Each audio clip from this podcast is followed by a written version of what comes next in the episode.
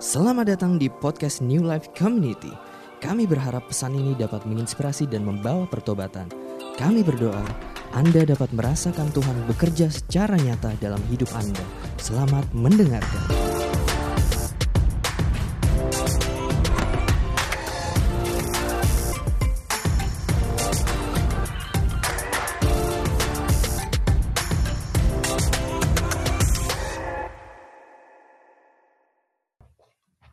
Oke, shalom semua. Um, uh, di bulan kita masuk ke bulan Maret, um, there goes quarter satu dengan cukup cepat. Uh, di bulan Maret ini uh, kita ada ada uh, tema besar yaitu uh, panggilan atau atau the call of God itu sebagai sebagai tema besar. Nah, kalau kita mendengar atau ketika kita, setiap kita mendengar uh, perkataan atau atau tema tentang panggilan. Uh, I know there are a lot of questions. Ada banyak pertanyaan di kepala kalian, ada banyak pertanyaan di pikiran kamu, di kepala kamu um, bahwa panggilan, oke, okay, it's uh, uh, something yang gak bakal pernah kita atau kayaknya kok gak pernah datang-datang ke kamu gitu.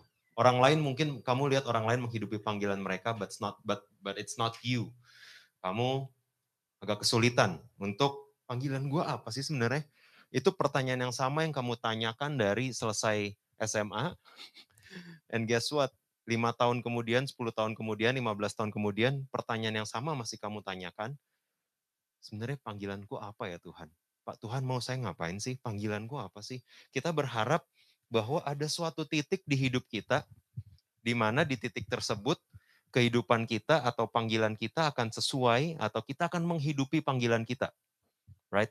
Jadi di satu titik, satu keadaan tertentu, satu peristiwa tertentu, itu kita tahu bahwa kita akan menghidupi panggilan kita. And and I think dan dan hal itu nggak pernah datang for some of you, for for me. Kayak kamu berpikir, oh panggilan saya saya tahu nih, kayaknya Tuhan mau saya jadi ini.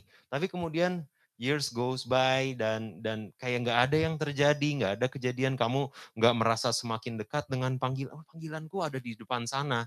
Suatu hari aku akan menemukan that right moment, ada momen yang luar biasa, ada ada penyingkapan yang luar biasa, revelation yang luar biasa dari for the rest of my life saya nggak akan bekerja lagi karena saya akan menghidupi panggilan dan bukan bekerja. Asik, gitu kan ya? That's what we want, benar? Itu yang kita pengen, itu yang kita pahami mengenai panggilan. Nah, satu hal yang yang yang perlu kita pelajari atau yang akan kita hadapi di bulan ini adalah memahami panggilan itu sebenarnya apa. Benar? Nah, kalau uh, di di uh, istilah Jepang, di most of you mungkin pernah dengar at some point uh, di istilahnya tuh ada ada istilah yang namanya ikigai. Dan dan uh, judul khotbah hari ini adalah panggilan tak terjawab oke, okay? miss call, right?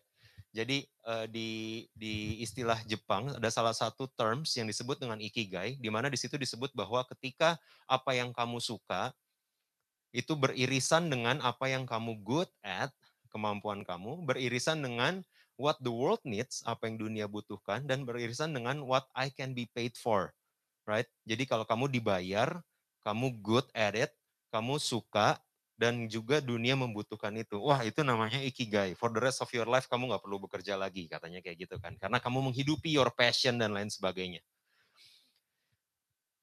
Hmm, is this true? And I, I think uh, saya nggak bilang nggak nggak berargumen bahwa ini salah. Yang saya argumenkan adalah tidak selamanya uh, future calling atau ikigai itu adalah sesuatu yang kita cari. Tidak hanya ber, hanya karena kita belum ketemu pekerjaan itu, hanya karena kita belum ketemu bisnis itu, yang bisnis itu by itu I mean yang kita suka, kita good at it dan kemudian uh, kita dibayar dan juga dunia membutuhkannya. Kalaupun kamu belum ketemu, it doesn't mean kamu tidak menghidupi panggilan kamu. Itu yang jadi poin utama saya hari ini. Karena setiap kita hari ini ngelihat ke oh luar biasa kamu dengar cerita di sekitar kamu ada orang-orang yang masuk ke zona ikigai mereka kayak kayak I think salah satu mentor mentor saya waktu di Bandung uh, namanya Kak Franz Sanger uh, dia itu menurut saya dia bekerja di di, di bidang ikigainya dia saat ini karena uh, dia suka futsal he is good at it, dia good at it, dia love futsal, dia uh, good at uh, nge ngebimbing anak-anak rohani, very good at it. Kemudian dia love doing that, dia love futsal, gitu kan. Terus the world needs apakah dunia membutuhkan? Nah ini yang kadang-kala nggak nggak nggak nggak nggak kena kan. Dan apakah dibayar gitu. Kadang-kadang beberapa di ibadah youth uh, you know ada some people suka main futsal good at it tapi kayak ya udah itu it's just a hobby. Benar karena you're good at it uh, you love it tapi dunia nggak butuh I mean dunia nggak terbantu dengan kamu main futsal. You're not Cristiano Ronaldo who cares gitu kan. Kamu nyetak gol berapa gitu. Tapi and you cannot be paid malah kamu bayar gitu buat main futsal. Nah, si mentor saya ini menurut saya ada ada di uh, ada di zona yang inspiring ketika hari ini dia mengajar uh, punya sekolah bola di mana dia mentoring. Jadi dia mentoring anak sekolah bola, dia mengajar futsalnya dan dunia membutuhkan itu karena di situ bukan cuma mentoring tapi ada beberapa edukasi juga di situ dan dia bekerja di situ. Jadi dia di pay, dia can be paid for untuk yang dia lakukan. So setiap kali saya melihat dia, setiap kali saya mendengar cerita dia, saya ngerasa, wah ini ini momennya menghidupi panggilan tuh harus kayak gitu gitu. Dan kemudian I look at my life and kapan ya saya bisa kayak gitu? Bukan kapan, bahkan kalau ditanya, emangnya kalau kamu apa zonanya gitu? Can you answer that? Can we answer that? Atau kita bilang kayak ya pokoknya kita tahu when when we got it we know gitu. Waktu kita ada di zona itu kita tahu lah ini ini panggilan saya banget nih Tuhan. Kamu panggilannya apa emang penginjilan? Enggak juga sih. Mentoring agak males sih. Kamu panggilannya apa? Memangnya kamu uh, oh saya maunya jadi jadi um, seorang pencipta lagu. Can you sing? Not really. Can you write a song? Not really. I, do you love it? I love it. Pernah nggak nyobain? Enggak, enggak sesering itu. Well, you know, kita banyak sekali alasan, banyak sekali constraint yang bikin kita kayak kita berpikir panggilan saya di situ, tapi kita nggak ngelakuin apa-apa juga, kita nggak terlalu suka juga dan jadikan itu sebagai habit, kita nggak getting nggak trying to be good at it juga gitu kan, dan kita berharap we can be paid for kita berharap seorang akan mau bayar kita atau atau dunia akan membutuhkan itu padahal kita nggak pernah try to expand ourselves atau nggak pernah mencoba untuk berkembang di area tersebut. Nah ini yang menurut saya beberapa miskonsepsi ketika kita terutama uh, orang percaya ketika kita bicara soal panggilan. Karena kita berpikir kalau kamu kayak saya dan berpikir kayak oke okay, semua yang saya hadapi musim saya sekarang adalah sementara. Ada panggilan utama saya uh, ada panggilan utama saya yang saya belum hidupi. Nanti tunggu waktunya Tuhan. Umur berapa? Ya Tuhan aja 30 baru pelayanan gitu kan. Until kamu di 33. Oh udah waktunya mati nih kalau kata Yesus gitu kan ya. Eh kalau kalau kita lihat Yesus 30 mulai 33 selesai. That's it 3 tahun selesai semua panggilan and, and it's crazy. Dan kita kayak hmm oke. Okay. Uh, for me misalkan beberapa di antara kita we are on the wrong side of 30 gitu, udah di wah, udah di 30 atas gitu. Maksudnya bukan 35 ke atas. What I mean adalah di kan ada 28, ada 29, ada 31, 32, 33. Nah, kita udah di sebelah udah kepalanya udah kepala tiga gitu. Nah, udah di kepala tiga dan kamu berpikir kalau saya sudah umur sekian, saya udah akan ketemu panggilan saya. Let me give you an insight. You're not. You're not ketika kamu cuma mikir saya tunggu panggilan saya momen yang tepat di mana ada perusahaan itu industri itu tiba-tiba panggil saya buat saya kerja di situ dan saya jadi berkat di sana. Boom saya tunggu waktunya Tuhan kairos mulai bawa, bawa bahasa you know supaya lebih keren gitu kan. Saya tunggu waktu Tuhan momen Tuhan di mana saya akan masuk ke panggilan saya. Guess what? Most of the time kejadiannya nggak kayak gitu guys. Most of the time kejadiannya nggak kayak gitu. Miskonsepsi ini mengenai panggilan yang bikin kita banyak sulit menghidupi kehidupan kita sekarang. Saya kasih beberapa contoh. Mitos mengenai panggilan Tuhan. Yang pertama, menemukan panggilan spesifik akan membawa kita kepada fulfillment. Oh, saya nggak merasa kepenuhan selama saya di kantor ini. Halo. Saya nggak merasa kepenuhan selama saya ada di ada di komsel, ada di ibadah ini. Kalau saya pindah ke gereja yang ini, ini, ini, yang kriterianya A, B, C, dan fulfillment akan jadi milik saya.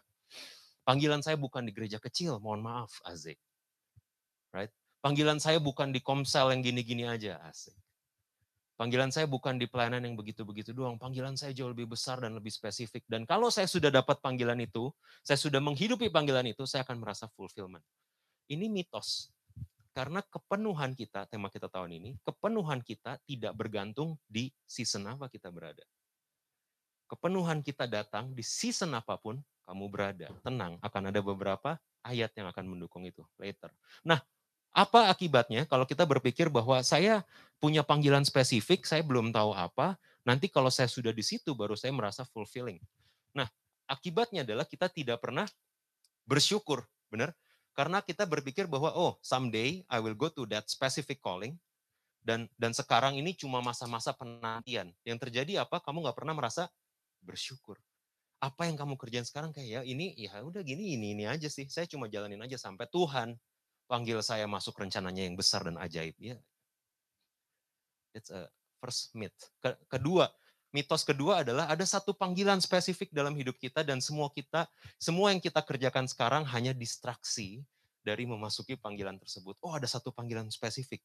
Jadi pendeta, jadi content creator, jadi dokter spesialis, jadi CEO. Ada satu panggilan spesifik itu dan yang sekarang nih semua cuma uh, cuma apa namanya batu loncatan untuk saya menghidupi panggilan tersebut. And that's also a myth. Itu mitos. Karena ketika kita punya mindset kayak begini, akibatnya apa? Akibatnya kita banyak ngeluh, betul? Yang saya kerjain sekarang ini sampah. Oh, kalau Paulus bilang yang dulu saya lakukan sampah, yang sekarang saya lakukan mengejar Kristus ini berlian. Kalau kita yang sekarang saya lakukan sampah, Tuhan mana berliannya? Mana panggilanmu dalam hidup saya? Akhirnya ngeluhan tiap hari. Kerjaan gue kok gini-gini aja ya? bisnis saya kok gini-gini aja ya, keluarga saya kok gini-gini aja. Ya? We think bahwa ada satu panggilan spesifik. For some mungkin pekerjaan, saya lebih relate kalau itu misalkan pekerjaan yang meaningful dan lain sebagainya. Mungkin beberapa yang lain panggilan spesifik dalam hidup saya adalah berkeluarga.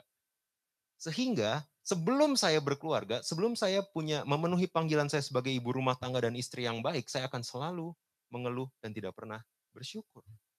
Karena kita mempercayai mitos-mitos mengenai God's calling ini. Ketiga, panggilan adalah selalu soal pekerjaan. Hey, panggilan bisa jadi pekerjaan, tapi tidak selalu merupa karir atau pekerjaan. Karena kenapa? Kalau panggilan kita adalah, oh panggilan saya adalah jadi pemilik bisnis. I, I can say how how shallow can we be gitu. Karena ketika kamu mencapai pekerjaan tersebut, ketika kamu mendapat pekerjaan tersebut, kamu merasa bahwa oh, saya sudah fulfill karena saya sudah ada di posisi ini. So take a look at me now, right? Lihat kan, saya sudah sukses kan, kan? Ini yang yang kamu gibah-gibahin selama ini, asik. Apa yang terjadi? Impactnya ketika kita member, ketika kita mer, merasa bahwa panggilan saya adalah suatu posisi tertentu, suatu status tertentu di LinkedIn, suatu jumlah followers tertentu di TikTok dan Instagram, ketika kita mencapainya, dan kita merasa itu panggilan kita buat jadi influence dong. Masa followersnya cuma 100? 100 ribu dong kayak saya gitu misalkan. Ketika kita merasa bahwa itu adalah panggilan, akibatnya adalah kita mulai menjadikan pekerjaan atau achievement tersebut sebagai berhala.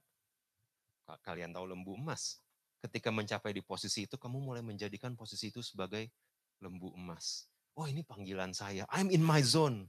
I'm in my I'm it's it's flowing. My my kegaraman saya dan keterangan saya mulai flowing dari saya ketika saya di posisi ini. You know what? It doesn't work like that. Panggilan tidak selalu soal melulu soal pekerjaan, pencapaian dan bisnis.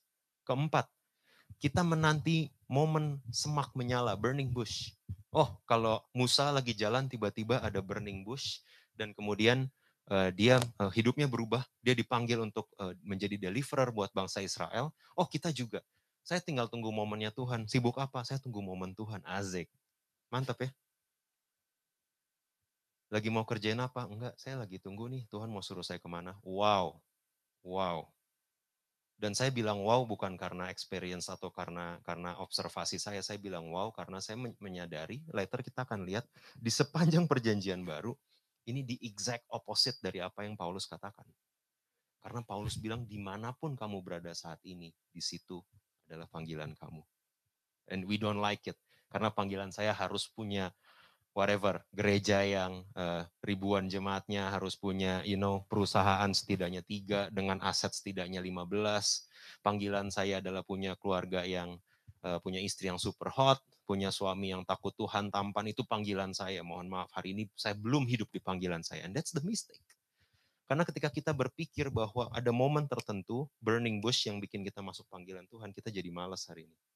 Ya udah yang hari ini, udahlah seadanya aja. Nanti kalau saya udah full timer baru saya rajin.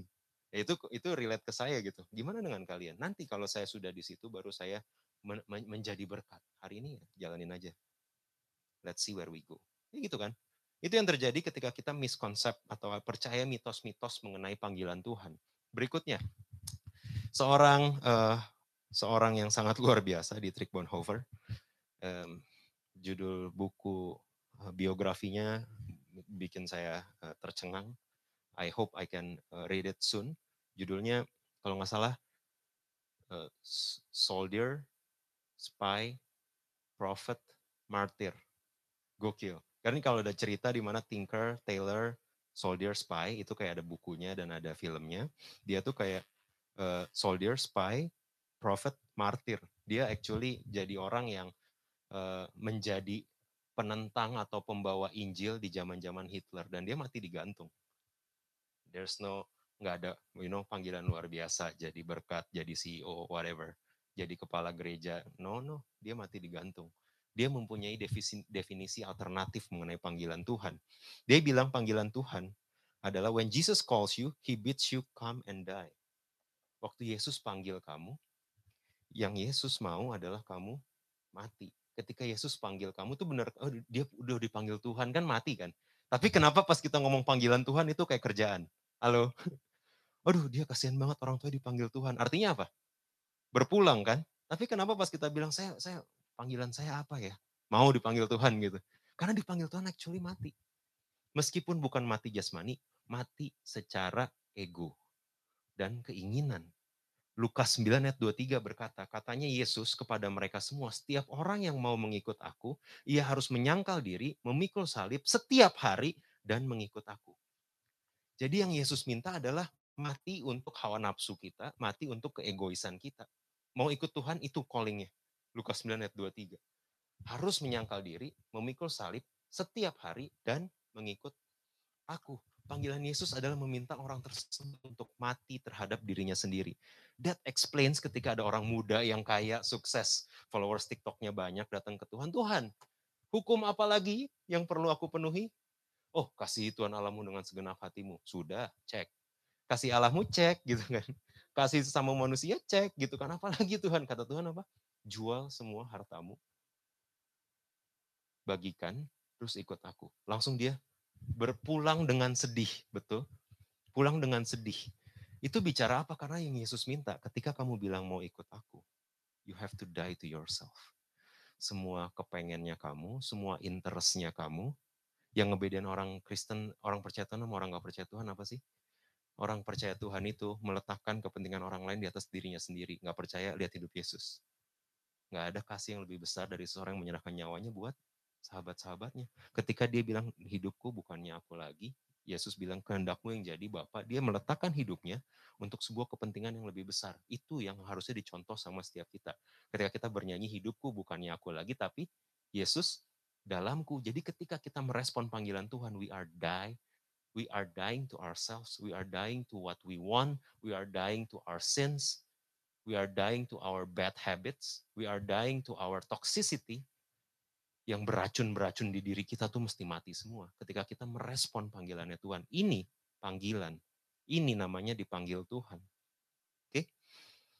Jadi semua keinginan dan kepentingan kita itu yang harus mati ketika kita dipanggil Tuhan. Ini definisi yang kedua. I don't know, you can spend the rest of your life sampai mungkin beberapa kalau saya lihat pendengar atau ataupun jemaat di NLC ya saya ada di hmm, distribusi normal saya ada di golongan yang lebih uh, uh, uh, berpengalaman lah ya berusia you can spend the next 5 10 years untuk mencari tahu panggilan Tuhan apa atau saya kasih tahu kamu dari sekarang panggilan Tuhan satu, untuk kamu die to yourself every day.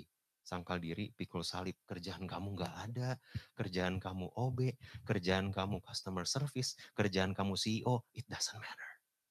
Karena panggilan Tuhan adalah mati untuk dirinya sendiri dan hidup buat Tuhan. Whichever the season is. hope you are still with me. Kita lanjut. Ini jadi salah satu ayat yang uh, ayat yang lumayan favorit buat saya. Efesus 4 ayat 1. Kalau ada satu ayat yang saya berusaha hidupi, saya bilang berusaha ya, hanya karena ini hafalan bukan berarti saya sudah menghidupinya. Guess what? Kamu kan juga hafal kan, ber, mengucap syukur senantiasa kamu hafal dong, berdoa gitu kan, melakukan nggak beda kan, sama-sama. Saya juga Efesus 4 ayat 1 adalah ayat yang saya suka sekali, at, at certain point in my life ini jadi password Google saya gitu. Keren banget ya password Google-nya ayat panjang gitu, biar susah.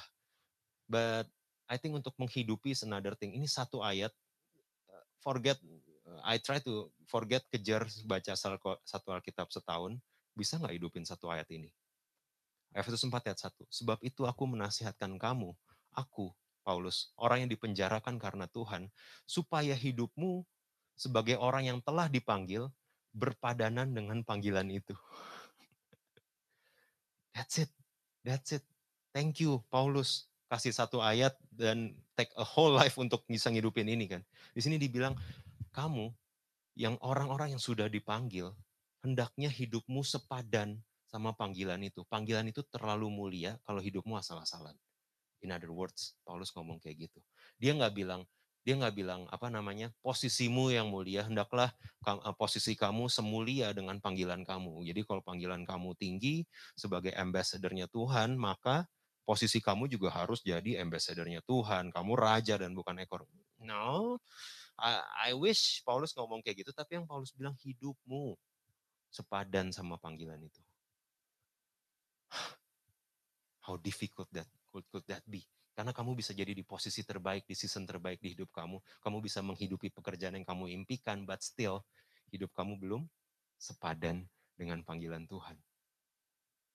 Sebaliknya, kamu punya cita-cita, gak ada yang salah. Kamu pengen masuk industri tertentu, kamu pengen masuk perusahaan tertentu, gak ada yang salah. Kamu pengen nikah, pengen punya keluarga, gak ada yang salah. Tapi, hanya karena kamu belum di season itu, bukan berarti kamu tidak sedang memenuhi panggilan Tuhan.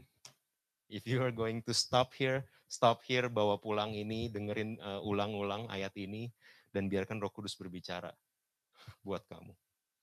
Ayat 2, hendaklah kamu selalu rendah hati, lemah lembut, dan sabar.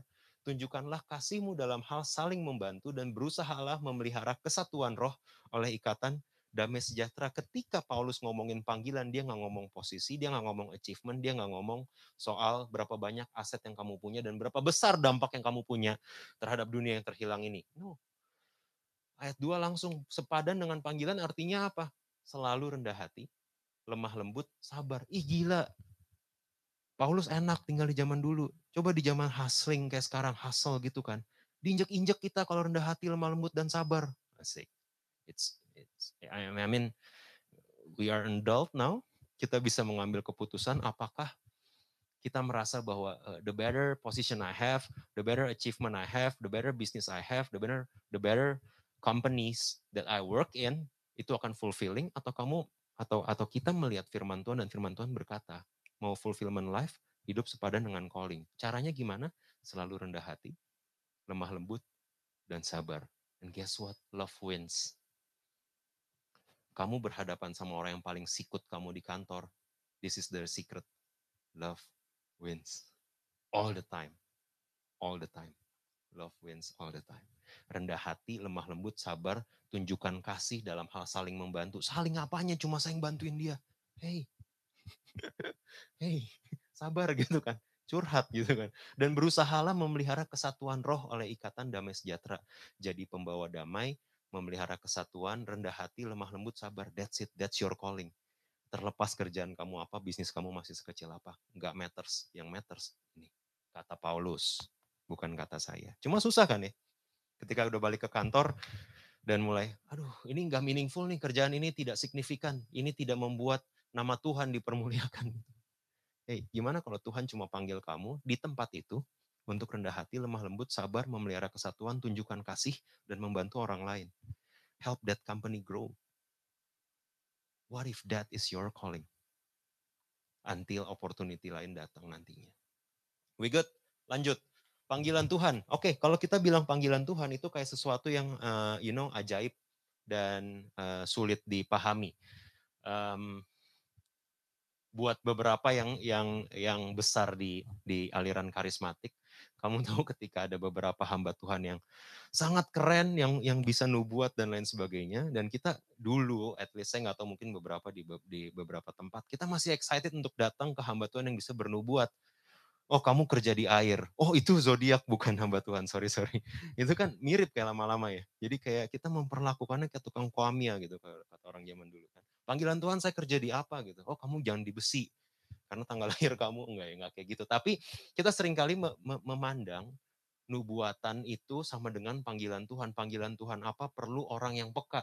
As if Tuhan nggak bisa ngomong langsung sama kamu. Guess what? Kalau Tuhan untuk manggil kamu perlu lewat pendeta, buat apa Yesus mati? Karena ketika Yesus mati, tabir bait Allah terbelah. There is no more perantara between kamu and God. Di, di, the single person yang paling ngerti, yang paling bisa dengar suara Tuhan mengenai panggilan hidup kamu adalah kamu sendiri. Depends depends. Kalau asupannya adalah you know TikTok, Facebook, LinkedIn, YouTube, it's gonna be difficult untuk uh, memisahkan mana suara Tuhan nih, mana yang suara dunia. It's gonna be difficult. Tapi panggilan Tuhan itu sebenarnya apa? Itu nggak ada yang menurut saya beberapa spesifik khusus betul. Betul, ada panggilan Tuhan untuk melayani di tempat tertentu, panggilan Tuhan melayani di Afrika dan lain sebagainya. It's it's true. It's true. Tapi ada panggilan Tuhan secara umum yang bisa kita lihat dan ini pun mungkin beberapa belum kita responi. Yang pertama, panggilan Tuhan adalah to salvation, untuk keselamatan. Yohanes 3:16.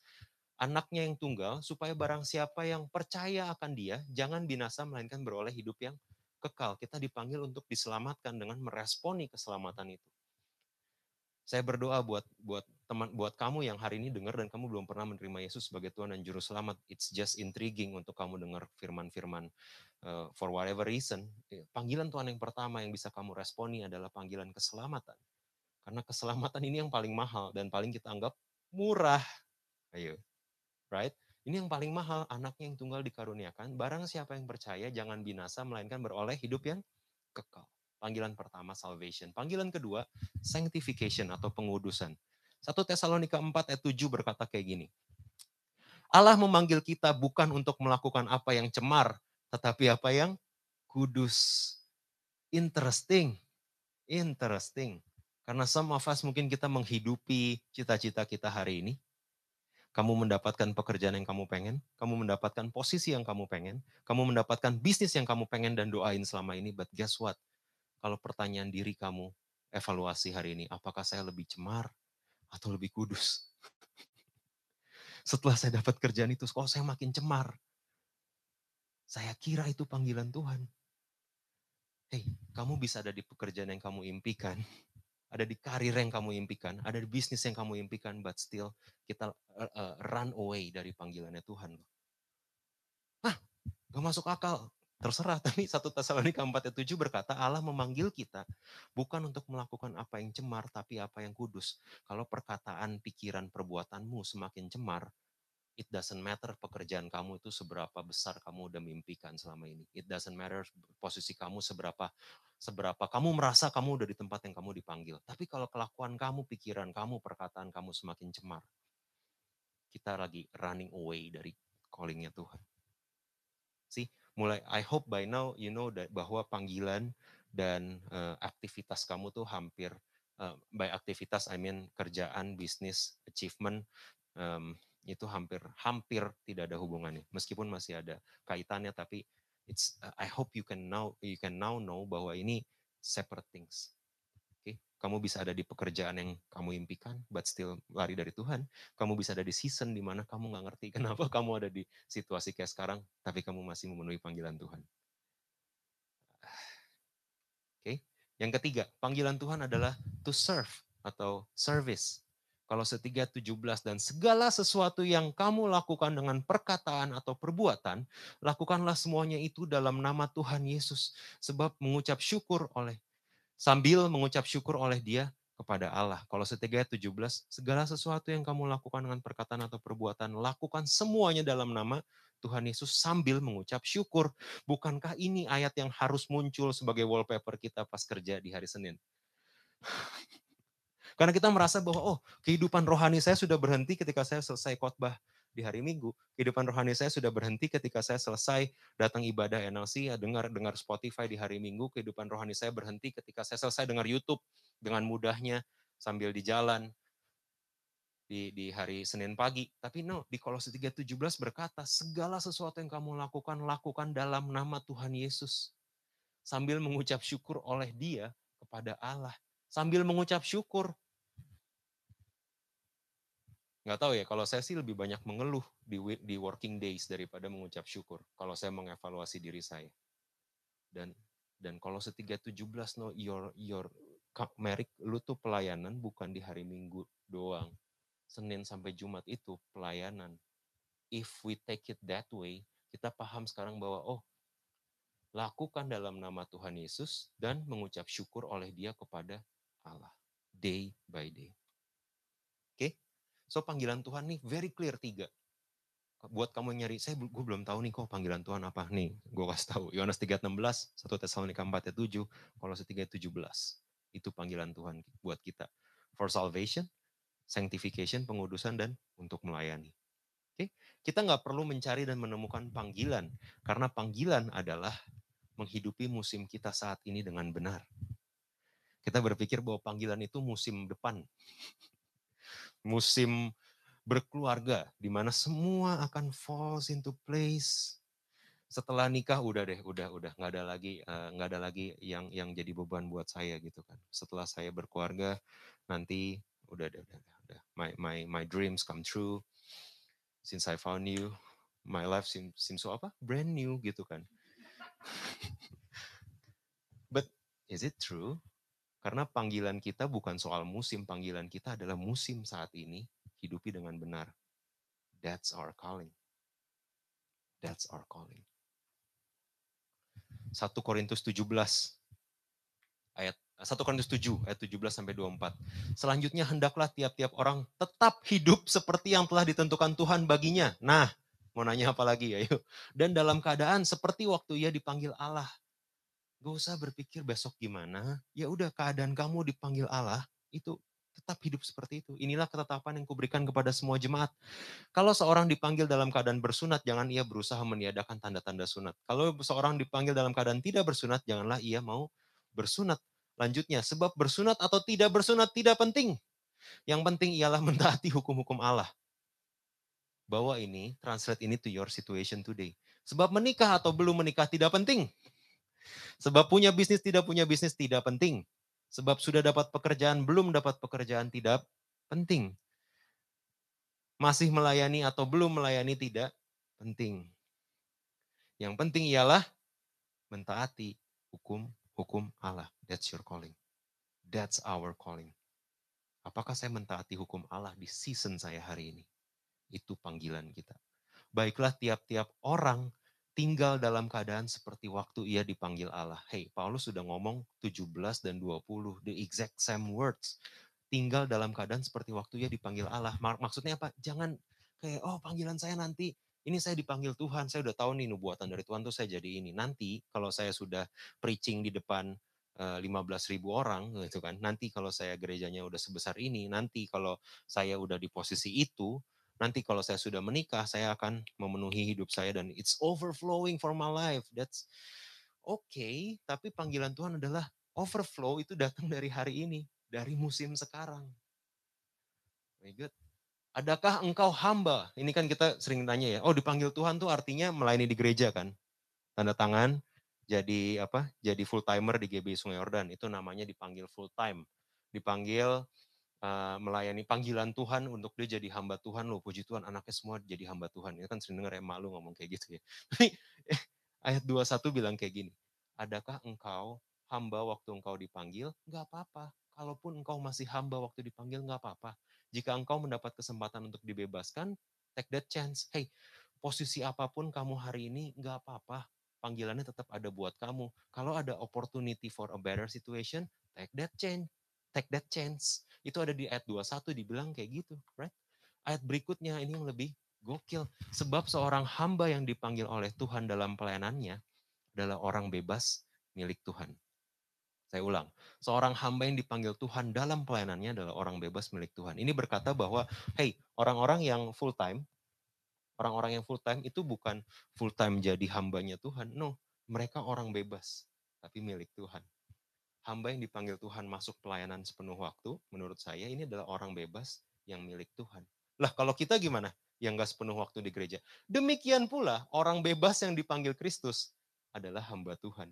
Nah loh, so hamba Tuhan itu bukan Handri Gunarto, bukan Bapak Marsudi Hardono, bukan Merek Jonathan, apalagi Merek Jonathan gitu kan.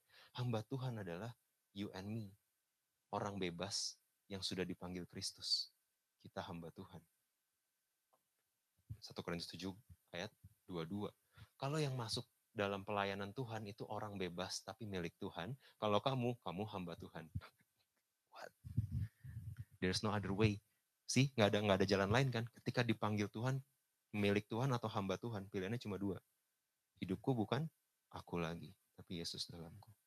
Ayat 23, kamu telah dibeli dan harganya telah lunas dibayar, karena itu jangan kamu menjadi hamba manusia. Saudara-saudara, hendaklah dalam tiap-tiap orang tinggal di hadapan Allah dalam keadaan seperti pada waktu ia dipanggil. Tiga kali Paulus ngomong ini. Udah nggak apa-apa, kamu dipanggil dalam keadaan apa? Tetap dalam keadaan itu. Bukan dalam keadaan berdosa, ini nggak ngomongin dosa, come on. Ini ngomongin situasi apa yang kamu ada. Setelah kita mengetahui bahwa Tuhan memanggil kita, apa yang menjadi respon kita? No, to be aplikatif ada beberapa respon atau beberapa uh, cara untuk kita meresponi panggilan Tuhan. Yang pertama, cari kesempatan untuk mengerjakan karunia roh. Artinya apa? Di 1 Petrus 4 ayat 10 sampai 11 dikatakan, Layanilah seorang akan yang lain sesuai dengan karunia yang telah diperoleh tiap-tiap orang sebagai pengurus yang baik dari kasih karunia Allah. Jika ada orang yang berbicara, hendaklah ia berbicara sebagai orang yang menyampaikan firman Allah. Jika ada orang yang melayani, baiklah ia melakukannya dengan kekuatan yang dianugerahkan Allah, supaya Allah dimuliakan dalam segala sesuatu karena Yesus Kristus. Ialah yang mempunyai kemuliaan dan kuasa sampai selama-lamanya. Nah, di sini dibilang bahwa setiap tiap orang hendaklah menjadi steward atau sebagai pengurus yang baik dari karunia Allah. Ada orang yang dikaruniakan untuk berbicara, hendaklah ia menyampaikan firman Tuhan. Ada orang yang karunianya melayani, hendaklah ia melakukannya dengan kekuatan yang juga diberikan oleh Allah. Di 1 Petrus 4 ini. So dikatakan bahwa setiap kita itu punya karunia Allah, setiap kita itu uh, dipercayakan karunia Allah dan kita adalah seorang uh, penata layan atau seorang uh, seorang steward yang di mana kita harus um, pengur sebagai pengurus yang baik, sebagai hamba yang baik, kita melakukan atau kita mengerjakan karunia tersebut untuk melayani orang lain, untuk menyampaikan firman Allah, supaya apa? Supaya Allah dimuliakan. So yang pertama, cari kesempatan untuk mengerjakan karunia roh.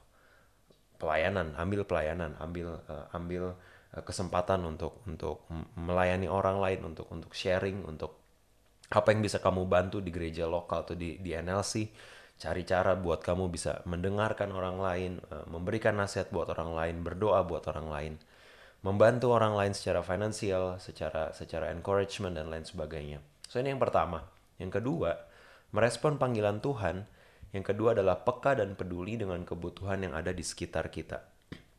Di Roma 12 ayat 6 sampai 8 disebut ada beberapa cara atau beberapa karunia dan beberapa hal yang kita bisa lihat sebagai sebuah pelayanan. Demikianlah kita mempunyai karunia yang berlain-lainan menurut kasih karunia yang dianugerahkan kepada kita. Jika karunia itu adalah untuk bernubuat, baiklah kita melakukannya sesuai dengan iman kita. Karunia untuk melayani, baiklah kita melayani. Again, karunia untuk mengajar, baiklah kita mengajar. Karunia untuk menasihati, baiklah kita menasihati. Ada lanjutannya. Siapa yang membagi-bagikan sesuatu, hendaklah ia melakukannya dengan hati yang ikhlas Siapa yang memberi pimpinan, hendaklah ia melakukannya dengan rajin. Siapa yang menunjukkan kemurahan atau acts of mercy, hendaklah ia melakukannya dengan sukacita. Jadi di sini disebut bahwa karunia itu tidak cuma dibatasi dengan karunia berbahasa roh, karunia bernubuat. Iya betul itu karunia.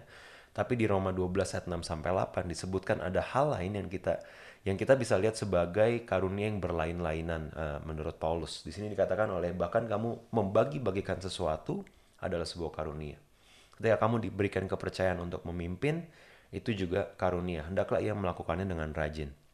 Kamu nggak ada buat buat setiap kamu yang pemimpin home, pemimpin komsel atau pemimpin um, persekutuan-persekutuan yang hari ini mungkin online, hey itu untuk melakukan dengan rajin adalah sesuatu yang sulit. I mean it's it's uh, it's, it's quite difficult untuk untuk um, uh, convince orang-orang untuk join di di komsel-komsel apalagi kalau online uh, semakin lama mungkin di beberapa uh, situasi yang saya lihat semakin sulit buat orang bisa um, komitmen memberikan waktunya di hari-hari normal untuk untuk ikut komsel. Nah ini sehingga orang-orang yang memimpin, orang-orang yang memfasilitasi hendaklah ia melakukannya dengan rajin. Ini artinya peka dan peduli dengan kebutuhan yang ada di sekitar kita. Selalu ada orang untuk dilayani, selalu ada orang yang membutuhkan nasihat, selalu ada orang yang membutuhkan um, telinga kamu untuk mendengar dan berempati dan juga untuk me- me- me- mengajar atau membagikan sesuatu pada mereka.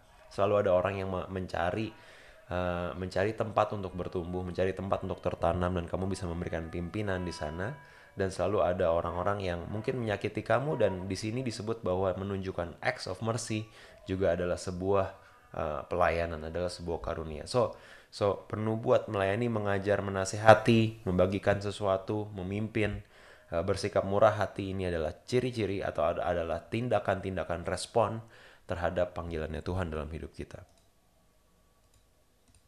Yang ketiga, respon panggilan Tuhan adalah dengan mengembangkan karunia dan kemampuan dengan sepenuh hati. Nah ini em, sama seperti perumpamaan mengenai talenta dan lain sebagainya di 1 Tesalonika 5 ayat 12 sampai 15 dikatakan kami minta kepadamu saudara-saudara supaya kamu menghormati mereka yang bekerja keras di antara kamu yang memimpin kamu dalam Tuhan dan yang menegur kamu supaya kamu sungguh-sungguh menjunjung mereka dalam kasih karena pekerjaan mereka.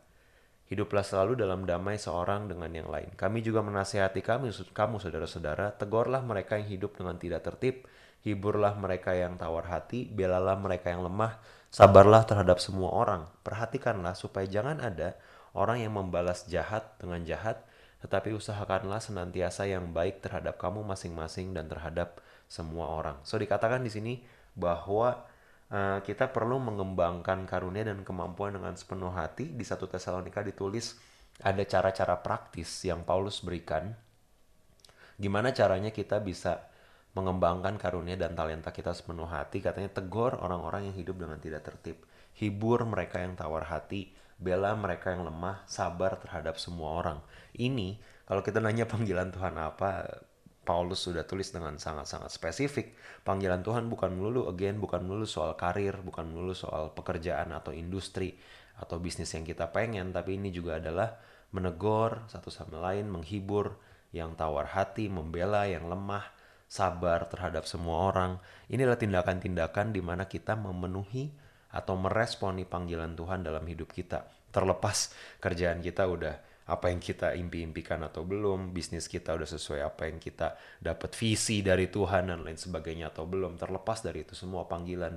It's coming back to our characters and what we do to other, uh, especially those who are around us. Kalau kita lihat, kalau saya uh, coba cek uh, beberapa essential professional skill, uh, apa sih um, skill-skill yang dicari oleh uh, dunia, oleh oleh tempat kerja secara umum Uh, dari seorang eh, employee atau, atau seorang pekerja di, di kalau kalau kamu bisa cari Google dengan gampang dan keluar banyak sekali skill set ada satu common theme yaitu public speaking, flexibility, teamwork, komunikasi, manajemen waktu, kepemimpinan dan skill personal. Guess what? Kalau saya lihat sekilas dari ketujuh hal yang dicari ini, di mana kita bisa belajar public speaking, flexibility, teamwork, communication, um, manajemen waktu, leadership, personal skill. Oh, ada banyak tempat, tapi menurut saya tertanam menjadi tertanam di sebuah gereja lokal, menjadi tertanam di sebuah komunitas, tertanam di sebuah gereja dan melayani adalah um, breeding ground untuk skill-skill ini. Adalah tempat terbaik untuk mengembangkan skill-skill ini. Jadi saya rasa dengan kita uh, tertanam di gereja lokal, tertanam di komsel, tertanam di sebuah komunitas, itu adalah tempat terbaik buat kita belajar hal-hal uh, essential professional skill ini. I mean, uh, public speaking itu dengan kamu contoh sering sharing di Komsel it's, it's it's a small matters but everything starts from small matters right so dengan kamu belajar public speaking dengan kamu belajar adaptasi belajar kerjasama ketika kamu masuk contohnya sebagai tim usher atau tim praise and worship kamu belajar komunikasi kamu belajar manajemen waktu di mana di sela-sela kesibukan kuliah atau kerja kamu masih manage your time untuk bisa melayani mendengarkan orang lain um, kepemimpinan kamu kelihatan waktu kamu um, bicara di komsel, waktu kamu fasilitasi komsel dan lain sebagainya. Saya rasa gereja adalah salah satu tempat terbaik untuk untuk bisa uh, mengembangkan skill-skill ini. So mengembangkan karunia, mengembangkan talenta dengan sepenuh hati, um, menurut saya salah satu langkah praktis paling mudah adalah dengan tertanam di gereja lokal. So panggilan dan pembekalan saya tutup dengan Kolose 1 ayat 10 sampai 12 Ketika kita dipanggil oleh Tuhan, kita bukan cuma dipanggil, tapi juga dibekali. Kalau sesuatu ayat 10 sampai 12, sehingga hidupmu layak di hadapannya serta berkenan kepadanya dalam segala hal, dan kamu memberi buah dalam segala pekerjaan yang baik. Segala pekerjaan yang baik. So I think um, kalau ada kamu sering dengar yang penting kerjaan halal, actually semua pekerjaan baik dan kita berbuah itu adalah panggilan Tuhan dan bertumbuh dalam pengetahuan yang benar tentang Allah dan dikuatkan dengan segala kekuatan oleh kuasa kemuliaannya untuk menanggung segala sesuatu dengan tekun dan sabar dan mengucap syukur dengan sukacita kepada Bapa yang melayakan kamu untuk mendapat bagian dalam apa yang ditentukan untuk orang-orang kudus di dalam kerajaan terang. Jadi di sini disebut bahwa panggilan kita itu adalah berkenan dalam segala hal, memberi buah dalam pekerjaan baik, dan bertumbuh dalam pengetahuan yang benar tentang Allah don't worry uh, kapan dapat kerjaannya, kapan bisnisnya sampai di level yang kamu mimpikan.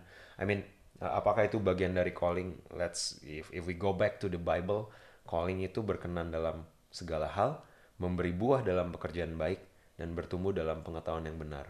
Nah, tapi nggak berhenti di situ. Di ayat berikutnya dikatakan dan dikuatkan dengan segala kekuatan. Tuhan bukan cuma, you know, manggil-manggil buat kita hidup sesuai apa yang Dia mau, tapi dia juga membekali kita untuk menanggung segala sesuatu dengan tekun dan sabar.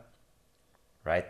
Some of us need this going into our Mondays, menanggung segala sesuatu dengan tekun dan sabar dan mengucap syukur dengan sukacita kepada Bapa. Whatever your situation, whatever uh, uh, pekerjaan kamu yang sepertinya remeh-temeh, yang sepertinya tidak sesuai dengan apa yang kamu cita-citakan, hey, menanggung segala sesuatu dengan tekun dan sabar dan mengucap syukur dengan sukacita kepada Bapa. What's our calling? This is our calling. Berbuah dalam segala pekerjaan baik. Bertumbuh dalam pengetahuan yang benar tentang Allah dan berkenan kepada Tuhan dalam segala hal. Let's pray. Terima kasih sudah mendengarkan podcast ini. Kami berdoa Anda diberkati melalui pesan yang telah disampaikan. Mari sapa kami melalui Instagram at dan bagikan pesan ini supaya lebih banyak orang yang diberkati.